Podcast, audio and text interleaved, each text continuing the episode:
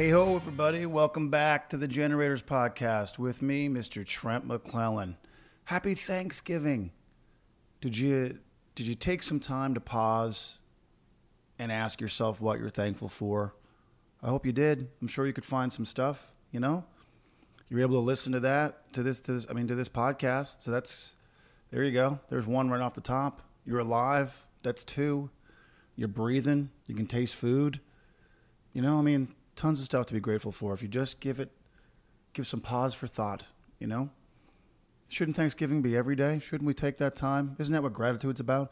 All right, Trent, that's enough. We're just rambling here now, giving a TED talk here about about being thankful. But uh, seriously, I hope you uh, hope you enjoyed your weekend and uh, did take a moment or two and could find some things that uh, uh, you're grateful for in your life.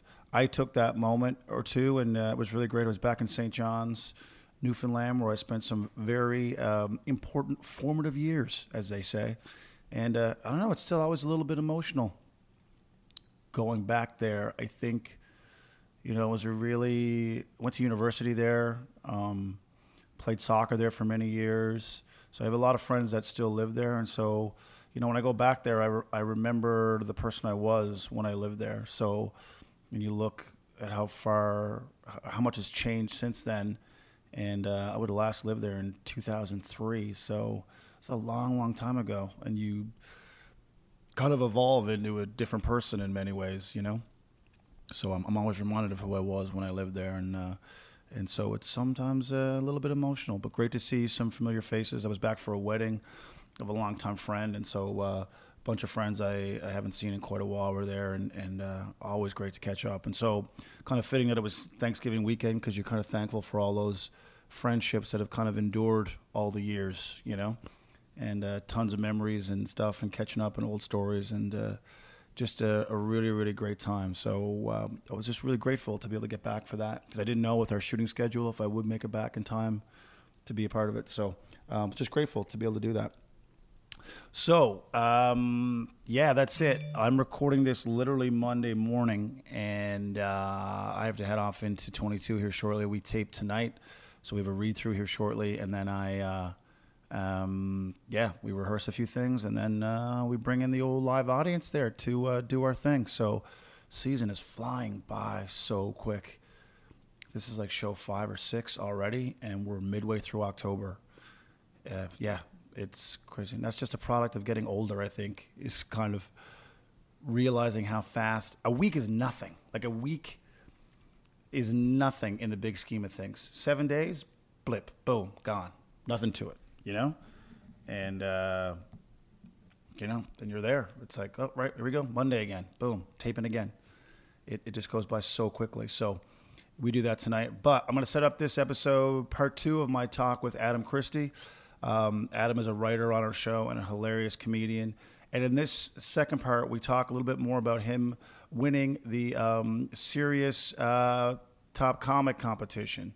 So um, a pretty big deal up here in Canada because there's some really heavy hitters in that in that contest, and it goes on for for quite a while. And he survived it all and came out on top. So we talk about that and uh, what that means for him going forward. So um, I think you'll really enjoy this one. We really drill down on stand up and kind of the uh, some of our thought processes on it and on developing material and developing an act. And um, yeah, I think you'll, you'll really, like this. So uh, thanks again for tuning in and enjoy part two of my talk with Mr. Adam Christie. Yeah, so we have uh, talked about our mission. Part two, everybody. Part two. Woo! If you haven't heard the first part, before you even go down this road, I need you to listen to part one with Adam Christie. It's right up, it's right below this, probably in the feed. You know what? They are two. They, you know, uh, all of it is going to make sense if you haven't heard the first one. So if this is the first one, you Right. don't turn it off. We're not Listen revealing any characters in this one. That's No, like- we haven't established any a baby. characters. Who had a baby?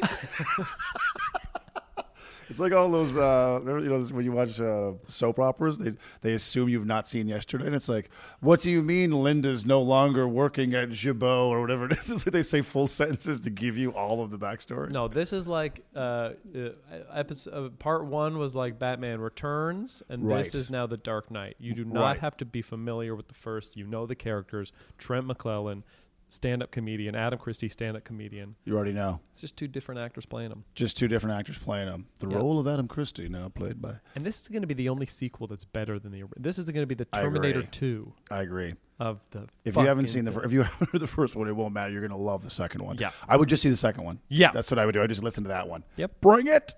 Um, yeah, we talked a little bit about the dark times of comedy, and then I was also like, oh yeah, that's there are good times too, people. If you're out there listening, you're like, wow, comedy sounds like a very sad life, and it can be. Mm-hmm. Let's not. I don't want to sugarcoat it out there for people. No, it's dark. It could be very Oh, dark. yeah. But there are great moments.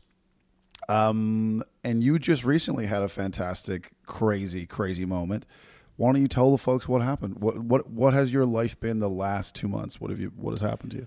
Guys, I just headlined Burlington Yuk Yuk's, and it was a life changing opportunity, first of all. Unbelievable. 40 people on the Friday, which is good. Unreal. Uh, no, I just won uh, the Sirius XM Top Comic. Amazing. Trent? That's amazing. Congratulations, man. Thanks. I was really happy by the way when I found out I was like he's he's a hilarious comic first of all, and he's a really good dude. I was like I like it when good things happen to good people. Like it just Thank makes you. things make sense then. You're like, yeah, yeah. that all fits in. That should be the way it is. God. You know? That's very nice. Plus, you owe me a lot of money, so it just kind of came Yep. together. About the prize money. Yeah.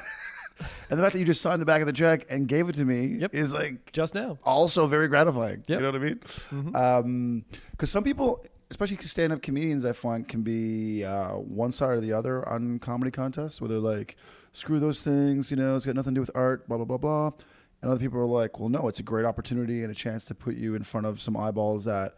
Whatever, but if you can win some prize money and all those things, like that's a great thing. Well, I've done it both ways. I've entered them and had Yeah. success, and have entered them and not done well and whatever. But um, what was your? Have your you always been open to the idea of them?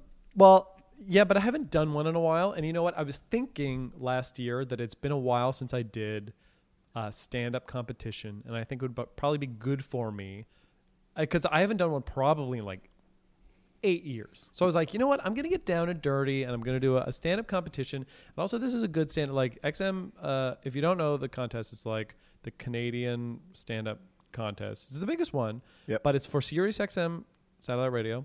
And they pay you to do the preliminaries. So I, I went down to Absolute Comedy. I got paid. You get paid to do. That's crazy. I took the I took the train. I'm not going to say how much I made, but it was a Yeah. nice amount of money to just do a set, e- even if you don't go through. That's true. And then I went through, Yep. and then sometimes you do these competitions, you have to promote them online. Yeah. But I feel like with Sirius XM satellite radio, they're so nice to everybody. They support Canadian comics. Right. Like uh, uh, the channel plays our albums, True. so it's like, yeah, I I have no problem promoting Putting money in your pocket to Yeah, some I have no sweet problem SoundExchange money coming in. telling my vast number of followers Vast. uh, to go vote for me and do that They were outside the door right now, and I thought that's a little concerning, quite frankly, that they got in here. But in Halifax. Yep. it's fine. The, the security here is pretty weak. But, uh, but okay, so how many sets? What tell? What was the road to the finals? How did how does it work?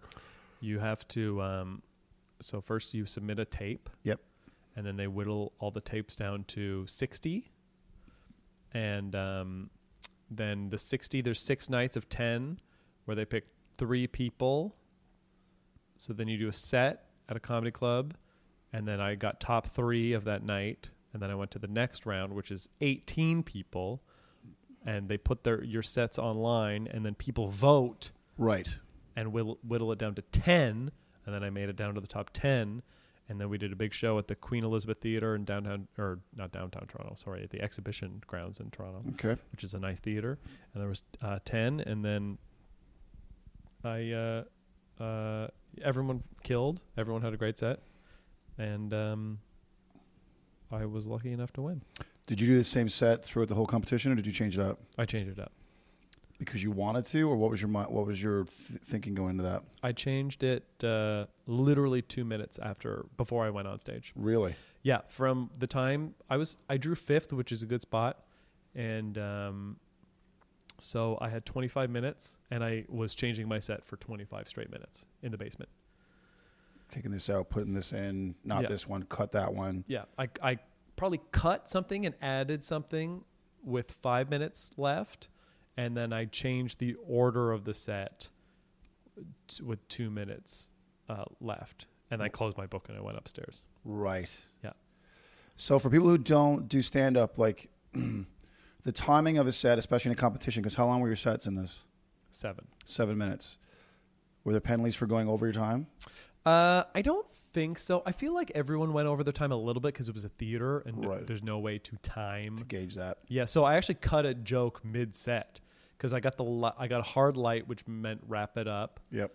And uh, I had two jokes left, or I had three jokes left. Oh wow! But you were getting such a good response, it totally messed up your time. Yeah, but that happened to everybody. Yeah, like yeah. everybody crushed. Yeah. So everyone said yes, I cut a joke, or I cut my like people cut their closers because Crazy.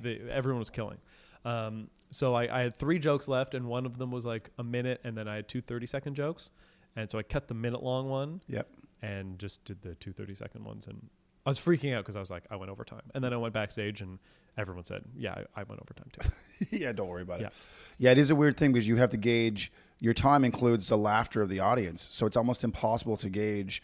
Um, you know, if you're in a big venue and you're doing really, really well, obviously those breaks of laughter and applause or whatever you're going to get are way longer than you'd normally get with a smaller crowd. That's why sometimes when you do warm up sets at JFL, it's like you do them in a small club. If you're playing a big theater, it's like, okay, well, it's not really a true gauge of your time. And so Yeah. trying to work the set as much as you can in front of as many different audiences as you can really helps you gauge, okay, yeah, I can add that third thing or take that third thing out. Do you know what I mean? yeah. Um, but that really, really helps to have that. Um, and then you win. You're like, what? Like, so how did they announce the winner? Like, was it kind of Well, they did because there's two runner-up prizes, which you get twenty five hundred dollars, and you get to do all of the JFLs in North America. nice? And then the uh, so I just wanted to place because I would love to know that I was doing JFL next year. Right. Like the the fact that I I would know I'm going to Montreal next year and I'm doing a TV set. I have to get seven minutes prepared. That's my stand up goal for the next like year is that I'm taping a set in any year. Yep. It's a pretty good thing to have. Good anchor for this for the year and summer. Yeah. Um, and also like doing JFL 42. So you'd be like, I know in July I have seven minutes have to put on television and I need 45 for September, which I think is a pretty good thing to have. Um, so I just really like, like I'm not like a crazy like competitive like I know comics who li- like watch Rocky like over and over again before they do a competition. I was just like I just want to go in and kill and have fun in this Right. big theater. And I mean, I'll kill as hard as I can, and if I win, that's crazy. But if I like top three would be Sweet. great. Um, and I didn't watch anybody's sets because I was too nervous. Yeah. And It's um, weird. That's a weird headspace you can end up in if you're like, yeah, after my set, I just went downstairs and I played video games. And and not to be rude, but I was just like I was a wreck. yeah, I need to get out of here. Yeah. I was peeing like every five minutes. It was crazy. Um, oh, I oh I remember those feelings, man. It is insane. Like I, do you ever sit back and just think about the profession and go like, this? It's nuts. yeah, Like it's truly nuts. yeah. Um, And that pressure, and then so yeah, okay. So they announced the two runner up. Two they announced the two runners up, and um, I was kind of like bummed because I didn't get runner up, and because at first when they begin to start announcing, you have uh, three in ten chance of getting Right. top three, but then when the runners up have been announced, now it's like you have a one in eight chance of Mhm. winning, and that's like uh, still feels a pretty good chance, but you're like, I'm sitting next to like great comics, so I'm like, Yeah. they would deserve to win too. They would deserve to win too. Um, I didn't watch their set, so I have no idea. Maybe I had, had the worst set. Of the Yeah, yeah, night. you're right. No, Um, no. I don't. I don't know. Maybe I had the best set. I maybe I had the worst set. I have no idea. And then they announced my name. I was like pretty shocked. And I walked on a stage, and they um, gave me the mic immediately, and um, they were like, "Say a speech," and I was like, I didn't thank my girlfriend. Um, Just and then totally after I got off, when we were we were Ubering home after the competition, and I was like, uh, I didn't thank you, and my girlfriend goes, "Yep." like I knew that she kn- she was like, I know, noted, yeah, noted. Biggest moment of your life. Appreciate it. I was there, you know. I was there. Yeah, she was there. But you were Help- just must- helping so like texting people, telling them to vote because there was like another like uh, like Online texting per- vote portion, was yeah. like a portion of it.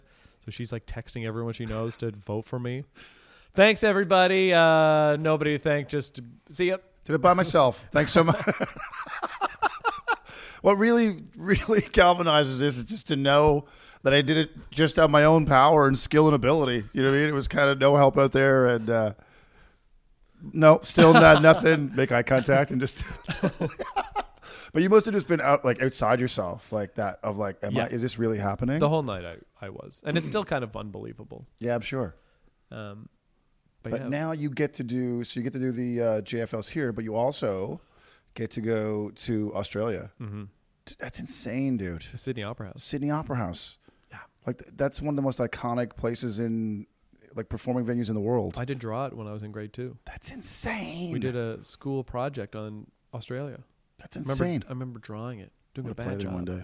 Yeah, I didn't say I didn't say I'm going to play there one day. I was, You probably did, and that's why it happened. Maybe you manifested it back then. You just don't remember it. shit, maybe. That's why this whole thing came to. That's why you're here right now doing this podcast. Of about that? Mrs. Clark. Mrs. Clark. One day you're going to play the Sydney Opera House. You're like, "Thank you, Mrs. Clark. You remembered her, but forgot your girlfriend. Weird, strange, it's weird." That came around. She's also Mrs. Clark. also Mrs. Clark. That's, That's, what she makes also- me call him. Her. Wow, that's weird how that all came around. Very, very happy for you, man. It's like I. Thanks, uh, Trent. No, it's awesome, and it's it's. um I don't know for all the comics out there, like we know what it's like to go through really dark times and question whether you should stay in it or where is this going. And but the beautiful thing about this world that we're in, the stand-up world, is that that's how quickly shit can change. That's how quickly you can have a great set and the right person can see it, or you can win a contest, or you can get booked at a comedy club that you never got into before, and that opens up a door and you meet another comedian. Like momentum and inertia, they're they're real things I find in this game. And let me tell you, I've, uh, you know, afterwards, I'm still stressed and anxious about it all my life. It doesn't change anything. That's right. It's- Remember in Comedian when Orny Adams was like found out he got JFL? Did you ever see that movie? Comedian, yeah. And he's just so elated and he calls his mom and then literally it's like ten minutes later him just laying on the pavement like, oh God, like already stressed about the set he's gonna do. And I'm like, that is such the mind of the comedian. Yeah. Like that like the victories are so short lived. And you know what is funny is that after you win the money because you win 25 grand, people are like, "What are you gonna do with it?" Which is I th- thought it was a weird. Like, I have no plan. I like. What are you gonna do with it? I'm never gonna work again. it's twenty five grand. But I, I don't know. Uh, uh, maybe people. I mean, some people probably know what they would do if they got 25 grand. I don't. Re- I but I have an answer now. I think I'm gonna go to therapy again. Good for you. Yeah. Take care of your health. Yeah. Why not? I, I wasn't going. To, I was going to therapy and now I've stopped. Right. And uh, I I need it, Trent. Why not? So I'm gonna go back because No it shame. used to be. I, I used to be in a spot where I was like, therapy's too expensive to go to. yeah. It was like the guy I was going to was pretty good. He was great. John, shout out to John. Shout out to John right now Um, if you're listening. But um, I had a great guy that I went to in Calgary, and then uh, got to a place where I felt like like I'm good, I'm good. Mm-hmm. He thought the same thing, and then when I wanted to go back, he had retired, and I was like, wow, "Are you kidding me right now?" Because like you feel like you had a rapport with this person, and it's a very personal thing. It's like I don't know, not that you're a friend, but it's kind of you feel like okay, well you've got a connection. This guy gets me. I got a lot of value from sitting down with this person for an hour, and then you when you feel like you need it again, it's not there. It was Yeah. pretty. I was you like, called Whoa. him and he was like, "You run me out of the game." he's like, I want to go on top, and God, you had a lot of shit to deal with, and I feel like I'm like, it ain't gonna get any better than that. I ain't gonna conquer any mountains bigger than that. It's like, I'm hanging him up. Every time he had a press conference, there was You were a- that last mountain I just couldn't climb, and it was yeah. I was like, I even did a Google search and stuff. I was like, that guy's got to be out there somewhere. God, he's gonna gone. gonna run into him at a home hardware somewhere one day. Like, hey, Wow, remember the issues, the run away. stuff. You're not gonna go to get the hammers, are you? Where's he going? Where's he going? But that's cool that you do that. I think I don't know. It's funny. I was talking to a buddy on the weekend about that. About how we, as men, we don't we don't talk about shit. We don't admit when things are not going well. Like everyone likes to just front that stuff's fine. And I'm like, Yeah. When it's like, no, you're clearly falling apart, but you just want to keep it together for optics. But you know what? It is hard to go to therapy, and it is expensive. Like it's Yes. like hundreds of dollars a month. It is. and no one has the proper coverage. Like I have coverage, but my coverage is for um, a psychiatrist, hmm uh, and even my good coverage is it still makes it too expensive to get a psychiatrist, and it's only for a limited n- number of sessions. Like That's it would right, be yeah. like maybe two a month, and but and then to get a good psychotherapist, like not a doctor, it's still like eighty to. $120 per session if you want to go every week. It's a lot. That's like, it used to be my rent. yeah, yeah. I used to pay $450 a month to live. especially for comedians i felt like it would be a cool thing to kind of develop some kind of um, collective like a mental health collective Mm-hmm. that people would you know the people who could afford to do it could chip into this thing. Yeah. and then people who need it could avail of like hey you get so many sessions at least you know like some kind of help out there. But yeah. because it's it's tough man. And like we don't have an employee assistance program. You can just like oh here you go. And it's for a lot of people and like you're lucky that at least you have some coverage. I'm sure a lot of comedians have nothing. Yeah. you know like nothing is covered. They have no ability to do it. Also then you don't go and then it's like man oh man because it's such an isolating it can be a very isolating job at times like you know and thank god you have other comedians sometimes you can just call up and go like oh i'm going through this and that they've been there and they get it Yeah. but sometimes it goes way deeper than that so it's like you need a professional you need Mhm. someone who's like yeah i've dealt with this and stuff and Yeah. you know so it's it's uh, it's really, really important to, to deal with that what is your stand-up process in terms of like developing material like pen and paper bullet points like are you taking an idea on stage like what is how do you go about it Usually it's like I have an idea or I say something funny and then I take it on stage. I usually know when something's good before I say it on stage. Right. Like I usually have a pretty good idea of, oh, this is this is going to be good. But um I mean, I don't really have a process. yeah Do you? i used to be like longhand wrote everything out word for word like Mhm. literally everything. It Mhm. was like to the t and i would memorize it and i would spend time then really in it like trying to now how do i solve this kind of thing? Then i got to more of um just bullet points i just put on i'll find it in there and that's where i am now. And then now there's more of a i think i know where it is and i'm just going to go up with it but then sometimes i'll write it out. But i talked to someone like ivan decker. Ivan once took his whole act and wrote it out word for word and then literally went uh, did an audit of how much fat was in there like i don't need that one word take Right. it out of that sentence and he goes i just really trim the fat up on it and i'm like that is discipline like that. Sometimes I add words. I remember someone was listening to my set because I was getting ready for something. I was running maybe my last JFL taping, and my friend said, You say this word too much. And I said, I think I need that word just for pacing. mm-hmm Um, or even it- it's a stutter that I have, but on purpose for a joke that I just need for rhythm sometimes just for rhythm to hit something. yep I have a joke. Um, what's my joke? I think it's my joke where I say, and this is like a fine joke. It really is hanging by a thread. But I have a joke that's like, I bought my girlfriend a little coupon book. You know those little coupon books, like a sexy For- little yeah, coupon yeah. book. And I like gave it to my girlfriend, and it's like a personalized cover on on the outside. And she opens it up, and then inside the coupon book, there's like eight little uh, coupons for deals at Pita Pit, and that's a joke.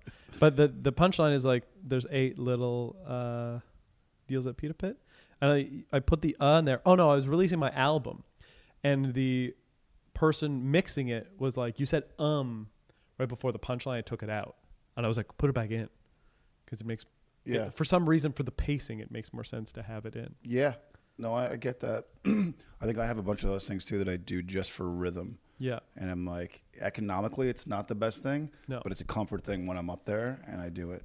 Also, I need time. I'm not Ivan Decker. What, what is it? Trimming, trimming stuff. I'm adding put I'm putting useless words in there. I'm taking I'm taking long sips of water on stage. Sometimes I, I, I get a pratfall in there. Sometimes I forget. I, I act like I forgot a prop backstage, and then I root there. around for five minutes. I say, "Can we turn the house lights up? Maybe play some music." I'm just gonna go get a prop, and then I come back and I'm like, "I couldn't find it." Anyway, That's turn- six house lights back on, but I just gained six minutes. Just gained six. Yeah. I mean, he's like, yeah, I did that took, for my last JFL gala. he's like, yeah, I took that out. No, no, no. That that's part of the set. That's part of the That set. is def. That's actually that's one of the best parts of the set. They're like, Adam, we can't license the music. I'm like, you better pay for it. 'cause Guys, it's going no in. one else is doing it. I'll tell you that much. No one's copying that bit. That's a Goddamn Christie bit right there. raise a little hell while people mill about, check their phone, talk Get to some their drinks? talk to their yeah, oh yeah, go get a drink while I'm going to uh get a prop that doesn't exist. Uh, I got really frustrated with myself because I had a in the summer I had a real wave of ideas were just coming to me really really quick, and I don't know what it was. It was like I don't know the universe or whatever It was just like here, take this, take this, and it was just flowing. And then I did this big show that I had to do, and then I just took like six weeks off, and I'm oh, like, oh, yeah. I'm an idiot. Yeah. I'm like, it was the muse was like at my door, like here, take all this stuff. Yeah. And then I went right back when I opened up my notes again. I was like, I don't even remember what that line means, and I don't know what that title is. And it's like I was in a groove and I walked away from it. Yeah. And I got really mad at myself because it was like you need to respect it when it shows up. I feel. Yeah. You know. You're also a busy guy and you need time off, but I I know exactly what you mean. You know what I like mean? I'll, I'll get into those things. I wish like I hate the person who I don't like listening to is Seinfeld because he has such an opposite way of thinking about comedy than I feel like I do. How do you mean? Because he's always like, right, you gotta go, you gotta be like a construction worker. Yeah, you're right. Eight, eight hours a day. Oh, and I'm yeah. like, I would fucking kill myself if I w- was writing for eight hours. None of it would be good. Yeah, yeah. Literally none of it. Yeah. I feel like I split the difference where I feel like I have to put some time in every week in my stand up. Like whether that's going to a coffee shop and sitting down with an old like my current set and going, okay, well, can I rearrange this so it's better or add more lines or this one line is not working the way I want it to. Like I feel I do need to do that, Yeah. but I don't have that discipline of like eight hours a day sitting down and like I go to work every day. I also don't know how much fun that would be.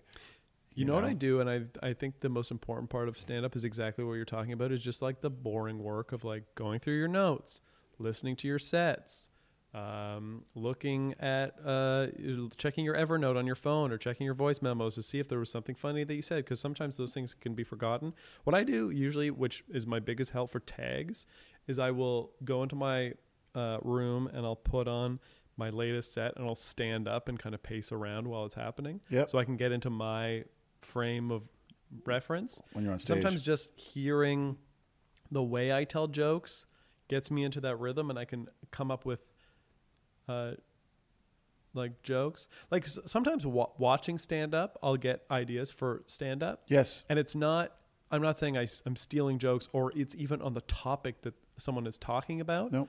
but i will like i'll be watching something someone talk about like going to school and i'll be like oh i remember i had that joke about i went to the supermarket Yeah. or that thing that happened i could do a joke about that or sometimes like people tell jokes about mundane things and i'm like oh yeah i've like i can't remember who i was listening to but they were just talking about like growing up and i was like what do I, I got some stuff on growing up Yeah. Like, it triggered something for you. yeah Yeah, that's a good idea, actually. Excuse me. It just imagine you see my next stand up it's just bill burr it's just, you- literally like, bill is burr's literally word for word Bill Burr. Like, yeah, it just came to me. Yeah, it came to through your ears from Bill Burr's special. Like, no, I don't think it is. Is there some similarities? A little bit. Try and own it a little bit. i call it being inspired trent I call it. Hey, there's no new ideas, right? That's what everyone tells what you. What if bill burr went on stage and pretended he forgot a prop for five minutes that's what adam christie is It would probably be genius. They would go like that. Oh, dude, that was so risky. And like for him, like, dude, and then to come back and still get them, to come back and still win them after that, like, dude, that is after we're waiting for the prop and it never comes It never comes. And Christie's dude, I good. heard that it, there really was a prop, and he really couldn't find it. Like that, when he left it in, he just left it in anyway. It was so edgy. i heard he's going back to therapy i think he's that's going what back to therapy. Um, but I'm fascinated by people's process because I feel like what works for one person doesn't work for somebody else, and so you have to be kind of just true to who you are and how that works. But I love also spending. I'm lucky in that way that I always loved that offstage stuff of spending time with my own Oh, yeah? act and whatever. I feel bad for comics who are like they just want the adrenalized part of the performance. Yeah. It's like I get that, and that's all awesome. We all want to be in the lights and be on the big shows, but I have no problem sitting by myself for an hour, two hours, and going, okay, like this one line won't work. I'm going to sit here and literally obsess about it. Like, Yeah. for some reason, I don't mind doing that. Yeah, I think it's because you have to care about what you're doing, and I think if you just because I think I think it's with everybody too. If you are a stand-up comedian, you could, you know, write a new ten minutes every year and still be like kind of fresh, and like every time you do a club, you have thirty new minutes every three years that you do, and blah blah blah. But even if you're a teacher, you can on your off time you can when you're not teaching putting in the time you could write a, read a book about childhood development you could uh, You know, if you're working in an office, if you're a manager of people, you could read a joke or uh, read a joke, read a couple of my jokes. Why not read some of your jokes? Um, but you could read a book on management or Mhm. uh, I feel like now, like I spend a lot of time with social media as well. So it's like that's almost part of the job now.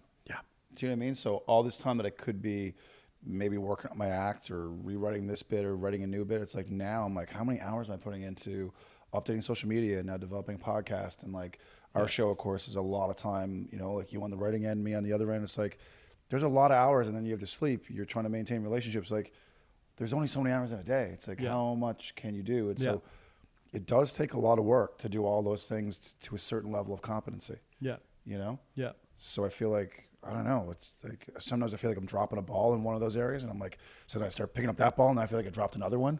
yeah. You know? But we're lucky that the work is fun. Like it is a lot. It's more work than a lot of people do, but it's fun work. Yeah. and it gets to be about it it. gets to be fun. Sometimes it's not fun, but most of the time it's fun.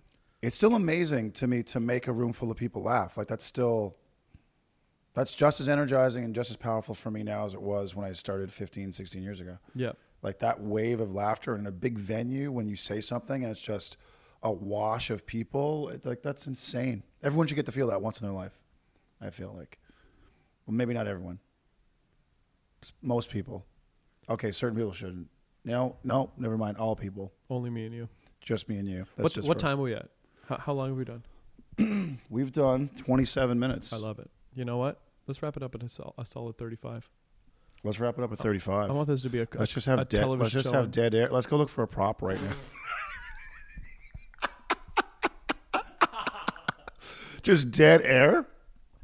What is is it over? Is the podcast? Hold on, uh, Trent and I are gonna go look for a pro- a prop for the podcast. we fa- It's a Foley thing. It's a sound thing. is this it? Hold on. that's not it. Is that it? No that's not no i thought that was it but that's definitely well that was a, that was a full minute that, that covered that covered some time but it is i do feel grateful every day that i do get to do this for a living i still pinch myself and i've told this story before but i feel like i was driving down the pacific coast once to do a gig in like carlsbad or something and uh, i'm driving from la to there and i remember like just hit me in this moment of like like I'm here right now because of the ridiculous things I think of in my head. It's like you know what I mean? Like beautiful view. I'm gonna go play a beautiful theater. Like I'm like this is insane. Like I never could have imagined in my childhood, which was what I found fascinating about you when you said like you knew right away you wanted to be a stand up and it was going to be a career for you. That didn't come for me till like much later in life of being even a possibility. So I think I still have these moments of like, wow, this is insane that I get to do this. Do you think garbage men are ever like, "This is so great. I'm a garbage man. I do. I think there are people who are like, I'm a garbage man. I love it." I love it. I'm outside all day. I have no boss over my shoulder. I get to get mess, have a laugh with my buddies all day. We learn a lot about people that you don't think we learn. Like Yeah. we we look at your garbage all day. I think for every job, there's someone who's meant to do that job. But the problem is most people are misplaced. Most people are in jobs that they don't actually want to do. They would be far better off being a garbage man, but they're like, no, I'm gonna be an accountant because it's prestigious or whatever it is. And it's like, no, you you were if you were a garbage man, you'd be far happier. Do they have showers at the garbage uh, at the garbage facility? Like, do you shower before you go home? You think if you're a garbage man? That's a great question. Probably garbage person. If you're a garbage person out there, send us a, a message. Yeah, if you know, Trent a- trentcomedy.com. yeah, if you know a garbage man or a garbage woman, and you probably you probably have a change of clothes at the thing. You would think. You probably didn't go home smelling like garbage. No. Or do you just get dropped off by the truck? Oh, that'd be good Right. if You leave your roof. house for last. Yeah, and you're like, oh, I take I take out my garbage when I get there. When I get there, Hey, there's no gar. Oh, we, did we already do this house? No, no, no. I haven't. I got to go back in and get it. this is my house. This is my house. Let me just go look for a prop in my house for five minutes. You could start with your house or end with your house. Totally up to you. I would end there at the end of the day. There, like just go in there. But I do feel that. I feel like for every possession, every uh, like um, profession, there is someone who's meant to do that thing, but a, but a lot of people are just misplaced and they don't actually do the thing they're supposed to do. All the oyster people, uh, that's where they should be. That's where they. I've never met a mad oyster person. They're They all, all they all look like they're oyster people. They all look like they love oysters. Yeah. They're proud of them. Uh, When I went to Oyster Fest, let me tell you this: uh, woman uh, tried to kiss me. Yeah, you yeah you talked we talked about that. Yeah, t- yeah, yeah, yeah, it? yeah, Yeah. It was crazy, and she and you you have somebody in your life. So I mean that can't happen. Yeah, it was it was like the horny oysters or something. It was one of the most That bizarre like things That I've sounds like a bar in a small town. life. Yeah, The horny, oyster. I've done that gig. First, who books that? Pembroke. Yeah. Who books the horny oyster? Welcome to comedy night, the horny oyster. That's those gigs too, where like someone who works at the bar like starts the show. Do you know what I mean? One of those Oh ones where it's oh, like, yeah, and okay, they love it. Yeah, and That's they're what I like, live for. All right, and they tell a horrible street joke to start. You know. Anyway, three guys go into it, and you're just like, oh god, just just just start the show. Just hurry up. You're like, okay, guys, remember no throwing pool cues. Okay, we talked about that last week. Comics are here for a good time. You're here for a good time. Also, our ribs right now are on special. it's like, what? There, there was a gig in Sherwood Park, Alberta, where the host was told to mention specials, like towards before we brought the headliner The up comedian. the the host, yeah, was or the the MC was. Yeah. They had specifically been told, do not forget to mention the specials, and that we also have cake. You know what? That's fair. And you're like, who? Cake? Like, what do we? All right, now time for your headline. Because you know, there's people in that crowd hating that show, and then you mention the specials, and you're like, someone's like, finally, some good fucking news, that I can get some wings for seventy five cents each. Does that include highballs? yes, sir. Yes, it does. This next guy, he's just one uh, next top comic. But you said highballs, right? Was it five bucks? Oh, dude. One time, I uh, I did a gig where I was like, uh, I was like, "Where's the stage?" And they were like, "Oh, it's there." And they pointed at a pool table, and I was like, "Oh, you put like a cover on the pool table?" And they said, "No, What do you mean you just stood on the pool table? stood table on top of a pool table." and you did it? Yep, And you're a tall man, so w- head wise, like was the ceiling it was high? a it was a high ceiling. Yeah, it was a terrible gig. yeah, well, you know that I it would was like imagine. y- year one of doing stand up. But I will stand on a pool table again. You will do it again. Uh, there'll be a, probably a gig that What I- if you go to Sydney and they're like, we have two rooms. at the opera house. We have the Opera House, the, the one that you've probably seen on the website, but we also have our our other room, which is literally just a small. it's at the horny, horny oyster. That's it's above the Horny. Oyster. We have a dinner prepared for you at the Horny Oyster tonight. So, uh, dude, I would be so excited if I was you though to go. When do you go to Sydney? Two weeks. Two weeks time. Yep. And Halifax to Sydney. How long are the sets when you go there? Seven. Seven minutes as, as Yeah. well. I have four sets, seven minutes long. Um, two of them are at the Sydney Opera House, one in the main space, and one in the I guess there's like a cabaret where they do the thing, and then I have two warm up shows. Oh, cool. Okay. And uh, I'm hoping I'm not going to be totally fucked up from jet lag because it is. It's a hall. Yep. It's tomorrow, right there, right now. That's right. It's tomorrow night in Sydney, I believe. It's November It is Sydney November right in now. Sydney. 2021. That's actually not that great. Oh yeah, that's great. It's a few years ahead. Wow. Yeah. So you got to write jokes for the future. Hey, I'm on TikTok. TikTok. I just got on that too. It's like I don't understand what's happening. That's all young people. It's true. it's not but but there's, a lot of people think that it will be like it's just like Instagram and all those other things that it starts with young people and then eventually everyone's on board there. I was talking to some kids lately, and none of them are on Facebook. They're like, we don't know a single person on Facebook, Yeah, I believe that. I think that's for like your parents and stuff now. Like, and they all love the Green. Party. Yeah, yeah. They all love the Green Party. They're not on Facebook. It's a different world. We're It gonna is a get di- we're gonna get thrown in the done. garbage. yeah, they're going to throw us out. Yep. Here's a question for you about Sydney. Please. Because you're playing another country, are you concerned that your act will translate? Are there any references in there where you're like, whoa, I'm, I'm gonna make some changes. okay, you've got to change some things? Right off the top, I'm You gonna want- say good day, because I usually say hello. How's it going? You want Vegemite in there? And I'm gonna say good eye. Good eye, mate. Um, I don't know. I have to. I haven't gone through my set yet. I'm going to start doing stand up again. Uh, I've done a few gigs here or there, but I haven't been like because of work is has been busy. Yeah, for sure. So I've had some gigs, but I'm going to try to get on stage like four times a week, starting on Thursday. oh, cool. Okay. Um, but I haven't. I don't have a gig yet, or I don't have. I haven't made my set. I'm sure talking about. I'm sure people are divorced in Australia. I'll probably do all the divorce stuff. They don't get divorced in Australia. They don't. It's illegal. Okay. They don't even get married there. So it's Really? that whole thing. Take that out. Take that whole chunk out. Oh God. I It's so funny because when I played America, like played the U.S. for the first time, I remembered the same thing. I was like, "These are different people, and this is I don't know what they're going to laugh at." And then you go up and do your set, you're like, "They're just people. They're just regular people. Yeah. They just they just live in a different country." Yeah. It's like I mean, there's some things you have to be Canadian, like you know, to have a Canadian Tire reference or something in my act that I had. You have to make sure you don't have those things, but Yeah. everything else is American like, yeah, Tire. it's like primal feeling. People have anger, fear, anxiety. It's all the same. Like, Yeah. but I'd worked it up in my head to be this big thing, you know. Yeah.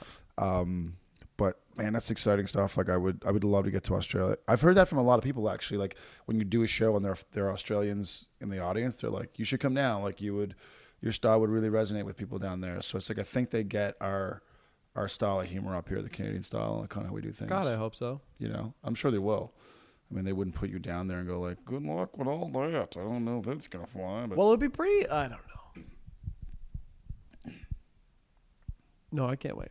it's gonna be amazing. I think it's gonna be the best. So you do that one. You definitely are doing um, just for laughs in Montreal next summer, And just for la- JFL 42 in Toronto and JFL Northwest. dude. Have you done JFL Northwest yet? No. I haven't either, but it's the new. I think it's the newest one, Yes. and I'm very excited. I love Vancouver. I can't wait to Vancouver's awesome. I'm so glad that I placed in this competition because just doing all these JFLs It's amazing. has been great. Yeah. It's Yeah. it is. It's a great opportunity. It's like it's and to put you in front of so many people who may not have known who you are. Um, what that's another thing I'm amazed of. Like you can be doing stand up a long time, and it's amazing how many people still will not know who you are. I've done a million sets in Halifax, and I'm shocked that I can still do jokes in Halifax and people will laugh. Yeah. It's disgusting. That you're like, how have you not heard this? And the other thing is, you do shows and people come up afterwards and go like, yeah, that was my first comedy show, and you're like, you're 54 years old. Like, it's like, yeah, just never been. Love stand up. Love watching it on Netflix. Yeah. Just never ever gone to a live show. I'm Yeah. amazed that that that the medium is still just for some people it's not an option. Yeah. Or it's this is the first time they've done it. Yeah. That to me is incredible. Imagine being like, it's my first time being at a restaurant. To know that other people made food. Yeah, I watch cooking shows all the time, but good lord, this is great. I watch cooking shows all the time. I just thought we all had food in our houses and we made it for ourselves. that McDonald's, have you tried that? That's incredible. That food was ready instantly. But I get, do you think? What do you think is more popular, bowling or stand-up comedy? I think stand up comedy is more popular. But what what activity do you think the what who has more people coming through the doors every week, bowling or stand-up comedy? Yeah, now when you put it that way, because there's minor bowling programs. I mean, there's kids who bowl and go through the doors. Might be bowling. Also, bowling doesn't go dark during the week. Right. Like bowling's open on Monday. seven days a week. Yeah. Yeah.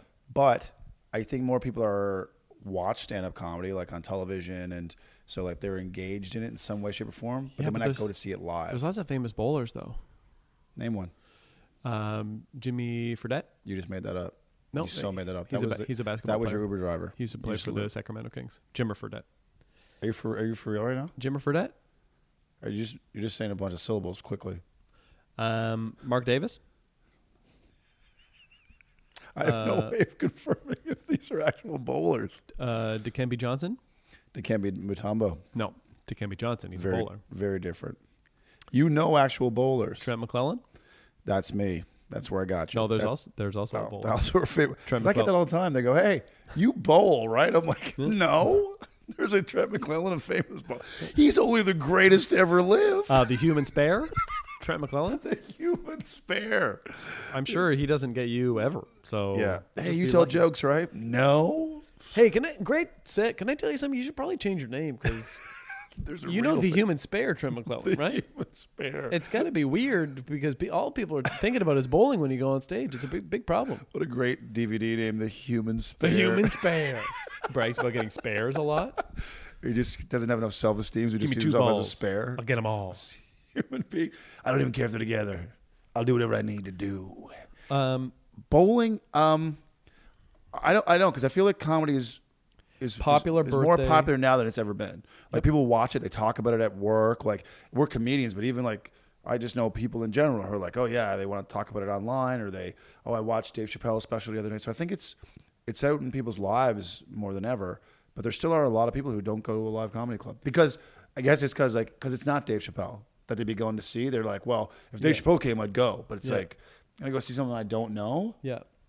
and another friend of mine, Roy Scoville, I don't know if you know Roy at all. Mm-hmm. Roy said the big difference he found from playing America and playing Canada is in America, before people go to a comedy club, generally, they do some research on who they're going to go see. Right. they go like, okay, Adam Christie, and they'll Google you and see what they know. Right. Because in Canada, it seems like people just like, we're just gonna go see comedy. Yeah. Just like live music, you Yeah. know. There's no research done ahead of time. And then they're kind of like, well, I don't really like this style. It's like, well, you could have checked this style out on the internet before you came, but they just hope it worked out for them. And there's been times where I where I get to the uh, like I go out and I get to the club, I'm like, shit, five pin. I should have called ahead. I don't want to play fucking candle pin. This is crazy. gutter bo- there's, this is glow bowling tonight I, oh, this is the worst there's a gig actually in red deer alberta actually that's in a bowling alley Whoa! and apparently you can hear you can hear the balls is it in another room? yeah i think it's in another room but it's you know it's a bowling alley so it's you know it's not soundproof right it's you know Yeah. you're hearing the strikes and uh, You uh, there there was a gig in L.A. that was very fun at uh, Highland Park Bowl. I don't know if it still happens, but shout out to Highland Park Bowl. could you hear was it could you hear the ball No, it was in another room. It was a very cool bowling. al- It's in Highland Park, which is a very like up and coming cool Okay. neighborhood, which has a strip. It's like, you know, very hip, and there's a cool bowl, like a gothic type, like fancy bowling alley that's like forty dollars to play. oh wow okay Um, chic very chic, very expensive, very chic. But there was a little side room with a comedy night, which was very good. oh, okay so it actually worked Yeah, i'm always amazed sometimes you'd walk into these gigs you know in, in these pubs and bars and rooms and you're like someone walked in here and went you know this would be a good place for a comedy show I'm Like, ready I'm to laugh. it's like this is an l-shaped room with no sound and we've got a pool table for a stage you know what i think we'll put a comedian here and i think it'll be fantastic if I'm in a room uh, which would be good for comedy, I always note it. I'd be Yes. like, I could do a show here. I said one of the first things I think when I walk into a room, I look at sight lines, I look Yeah. at the shape of the room, and I go, "You can Ceilings? put a stage at the end of this." Oh, Most yeah. people would see. It's like, Yeah. "What's that?" Yeah, what's this Boston pizza? Yeah, I'll have the uh, the, the meat lovers. It's I'll have the one with fries on it, please. I'll have the one with barbecue sauce as the sauce. and the meat is, fuck's is- going on with just Boston cut a steak pizza? up and throw it. Boston pizza will take whatever's in the kitchen and just throw it on there. It's like, yeah, yeah, we get a Caesar salad of pizza. You want some of that? no, I They're don't. It is like this. Like the Caesar salad is famously the whatever we had in the cupboard is on. The it salad. goes on top of that. So maybe Boston Pizza is just trying to get that. Like someday they're going to unlock the code yeah, of like, did you know that pizza with um, uh, macaroni and cheese on it. ranch dressing instead of sauce? That was from Boston Pizza. That's that's ours. We made that. We just empty the cupboards out every week, and uh, whatever it is, it is. You know. So that was the most popular thing. Now it's the most popular thing in the, on the our world. menu. Our specials this week are whatever the chef is getting rid of in the next two days. Let me tell you, we hit gold with his ranch dressing. It's the new bowling. There are bones on my pizza. That's right. That's some of the chicken wings we had left. Just crunching on bone. Bones, sour cream is the uh, sauce. No It's- cheese. It is delicious. Um, what would you say to someone now? Like if someone came up to you and said they want to start, they want to be a stand-up comedian. What would you say to them in all honesty?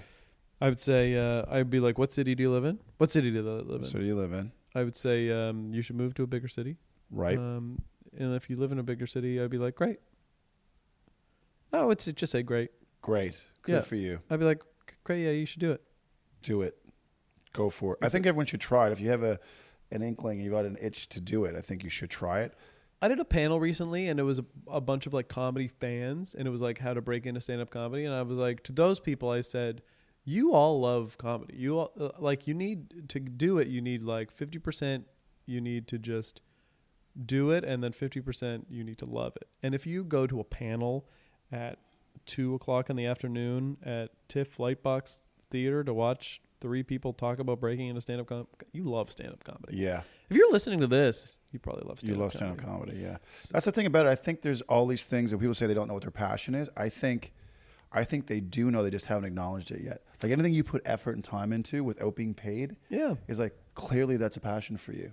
But also, you can be passionate about something. Like, there's probably a bunch of people out there who love comedy podcasts, but they don't necessarily have the itch to do comedy. No, But if you're out there and you listen to tons of comedy podcasts about people talking about comedy and people making comedy, and you watch every stand up special and you go to comedy, and then you're also like, I really want to do comedy, it's like, yeah, you probably should. you should. Yeah, you definitely it's should. It's really funny. Even if you don't like doing it, you'll be like, okay, I tried, but I can still like it. yes. Um, there's no shame in that. And I feel like you get so much data back and information back from your first time once you do do it Yeah. that you'll know. You'll be Yeah. like, that was either the worst experience of my life and was nothing like what I thought it would be, or oh my god, that was so adrenaline, uh, that was so much fun and what a ride. and I can't wait to get back up there again. And I feel like for me, that's what it was. It was like, oh my god, it's it's even greater than what I thought it was going to be, and I can't wait to, to go up there again. Yeah. And my second time on stage was an actual contest. First time I did really well. I just got up and did a spot, and it was great. My second time on stage was a contest, and I bombed. I took a brand new five minutes and Oh, thought yeah? I thought like, well, clearly everything I say is hilarious because that other five I had worked. Mm-hmm. Yeah. So I'm going to do a brand new five. I was already like, I'm gonna. I guess I'll be on tour next week. I assume. like I'm just gonna have a private jet, and like I just thought it was all like apparently I'm great. Apparently I'm a prodigy at this. Yeah. Like, and then just went and ate it the second time. Wow. At a contest, and it was one of those contests where. Um, American Idol and Canadian Idol had just come out as TV shows. So that was the concept of the contest where three judges picked you apart after your set. Whoa. While, while you stood on stage, as the host came back out, you stood there with the host. Was this at Funny Fest? No, it was at uh, it was at the old Yuk Yuk's in Calgary back in the day, and the three judges would then like have a go at you. Do you remember who the judges were that picked you apart? Um, I can't remember because they would alternate. It'd be one like it was a radio personality, like a local radio host or whatever, and then I think there were two comics, but I can't remember who the comics were. Nothing but they like weren't. I remember picked they weren't. They weren't cruel to me. They were kind of like, Oh, hey, nice. they knew I was a newbie, and they were like, hey man, you got some potential, but you're gonna need to do whatever. Yeah. But they did destroy some people. Do you remember who won that night? Uh, I do not remember. Wow. And I often look at that, like if I could find old photographs and go, like, who's still in the in the game, like who started out in that. From that competition? Yeah, the next year I won that competition, Oh my God. but I was hungry. I was like, I'm gonna get better, and I'm gonna whatever. I'm gonna like just improve. But I, I, it hurt like to to bomb for the first time was devastating. What was it called? Comedy Idol? It was called Comedy Idol. Yeah, Comedy Idol. Calgary Comedy Idol, and it was a it was like yeah a series of weeks, and like you had to advance from each week or whatever. And so I yeah, but it Oh, was. The And I- Kelly Clarkson of Calgary yeah, Comedy. Yeah, and I just sang "Breakaway" in my car as I drove away, like just tears streaming down my face. but that's what I mean. Is like I feel like because you must have got this too. Like I'm sure, like oh Adam, you were always funny, and of course you should do stand up and whatever. But like they don't understand the emotional roller coaster of developing your own material, getting up on stage, not having a good set, the self doubt that goes along with it. Like they don't understand the amount of resilience you'll need to like. It's not all roses. It's not like every time you get up there, it's amazing. It's like, especially when you start out, you're just grasping at straws, trying to find your way. And Yeah. like for me, I often think I had the one good set, the first one, the second one was horrible, and I was done. I was like, I'm done with comedy. And the Yeah. girl I was dating at the time was like, she's like, really? You're just gonna not go back? I was like, well, you weren't up there. Like it was bad. Like it felt horrible. She goes, yeah. So you had one good set, and then you had one bad set. So you're just gonna walk away now? I was like, you're a nurse for Christ's sake. Shouldn't Yeah. you be more loving and accommodating? Like shouldn't you be more compassionate? She's like, no. Like just I can't believe you're just gonna walk away after. So that boot in the ass for me was kind of like okay, Huh. but it took me weeks to go back to a comedy stage. Wow. Because I was pretty wounded from I still all. have bad sets now, of course. for God's sake. Of course, we all do. Especially when you're trying new material. Yeah. like- Sometimes I'm doing my best stuff. I have a bad Yeah, set. I'm yeah. like, this crowd doesn't like me. No, it happens. Yeah. But at that time, I think I didn't. I was so fragile. I think it was like I needed that validation of a, an audience, and so the first time you didn't get that, I was like, "Oh wow, this can go wrong." But I think what it did for me, it made me realize like, "Oh, you have to be prepared, and you can't phone it in, and you can't just." By the way, everything you say is not hilarious, and Yeah. it does need tweaking, and it needs time to to mature and whatever. So that was a good lesson, but. Sometimes you, people don't get up off the mat off that. Like you're just like, nope, never gonna go do that again. You Yeah. know? We've all seen someone do comedy once and you never saw that person ever again. Apparently, people who are uh, um, people who show up to crime scenes to clean up bodies, apparently those people don't last. Apparently, like 75% of them quit after the first six months because they can't handle it. I can imagine Because people go into it being like, I can handle this. And I think when you really see what it's what like. it's like, so I think that's like comedy, but uh, on a, a crazier scheme. I, I don't know what I'm talking about anymore. I went into this analogy and No, I I, immediately bailed on it in my head. Immediately when I started talking and I started No, talking about I- dead I- bodies, I was like, "What the fuck am I talking about? What the hell is this?" you're like Trent. It's exactly like being a crime scene investigator. I looked exactly. at you like, "Help me, Trent." Help me out. I I get the parallel though. I can imagine you think you got what it takes.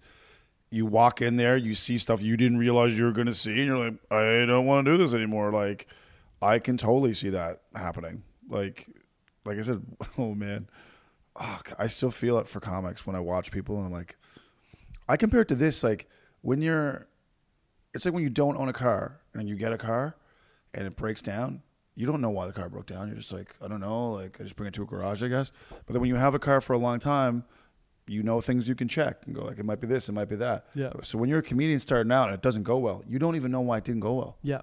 You're like, I don't know, I'm just throwing shit at the wall, and it's. But then when you get old, like when you got sets under your belt, you go like, yeah, I was too fast, or I was too slow, or I, I lost the wording on that bit, or I mumbled that word. Like you have stuff you can go back and tweak. At least there's data from that. But when you're first starting, you have no data. You're just like, Yeah. it's just a blur, and Yeah. it went well or it didn't go well, Yeah.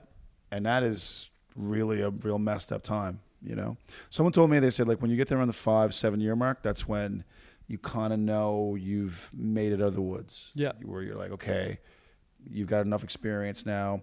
But someone also said to me, people are faking experience now because they listen to podcasts. Do you know what I'm saying?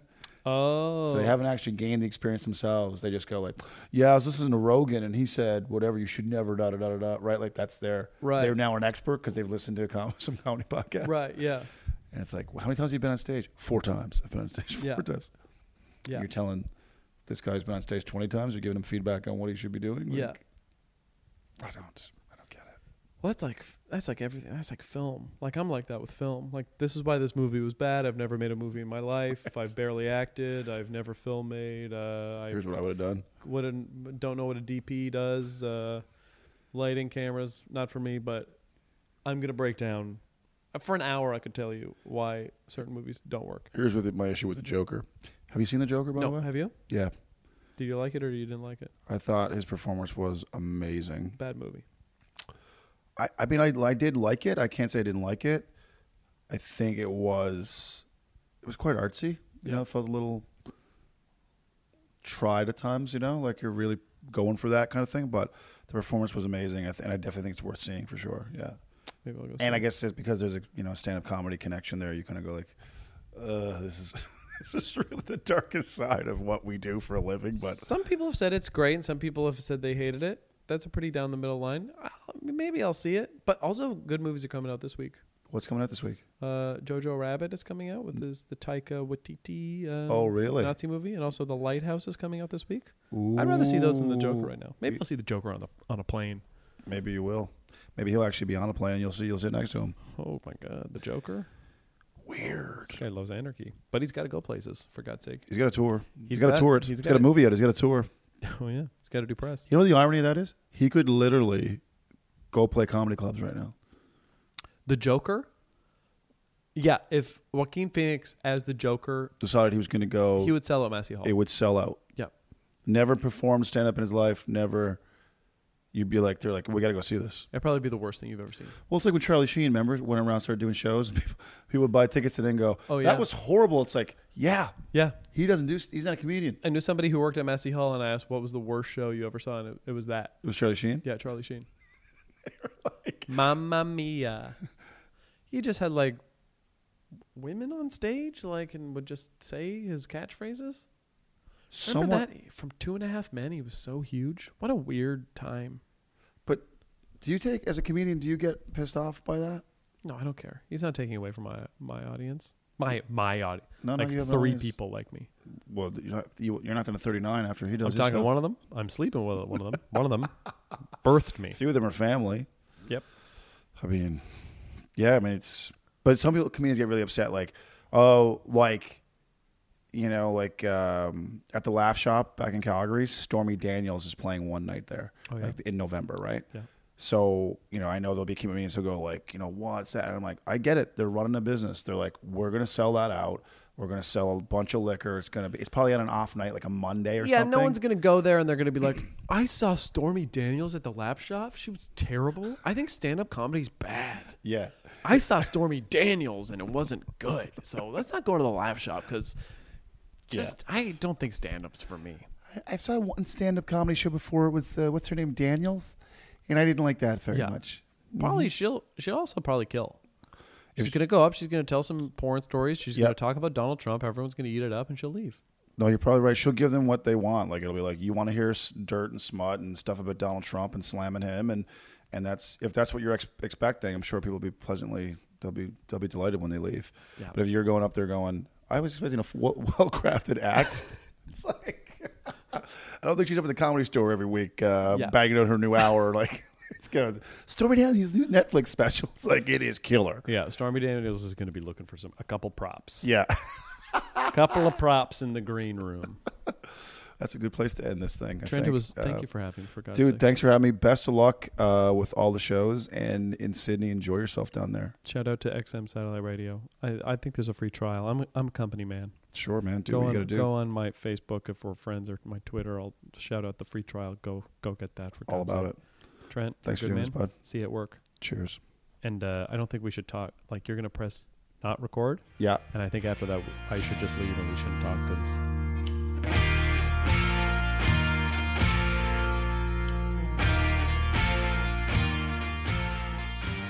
There it is. There it is. My chat with Mr. AC, Adam Christie. Genuinely, genuinely happy for that guy. He's one of the best people in the business, uh, kind hearted, genuine, and hilariously funny. So you, I am really happy when good things happen to good people. I know it sounds cliche, but it's true. You just. Uh, you you wish the best for people like that, and uh, Adam definitely falls into that category. So if you uh, get a chance to check out Adam Christie, make sure you do that anywhere. If he's anywhere in your neck of the woods, I know he'll crush it uh, down in Sydney, and uh, and all the festivals because he's just a great comic. So. Anyway, I hope you have a fantastic week and uh, things go smoothly for you. And if they don't, that you're able to just weather it and get through it and know it's all temporary. It's all it is. Temporary. It's a blip. Boom. You're going to move on. As I said earlier, a week blows by so quick. It's it. It's gone. On to the next thing, you know? Next, next, next. On you go. So I hope it's fantastic, uh, a fantastic week for you. Um, I'm working on some tour dates right now. We don't have any information on that as of yet, but uh, wheels are turning as we speak. So um, I'll have an announcement about that a little further down the road. So again, have a fantastic week. Thank you so much for listening and share the podcast with your friends and let them know about it. And uh, again, I appreciate all the support. All right, take care. Bye bye.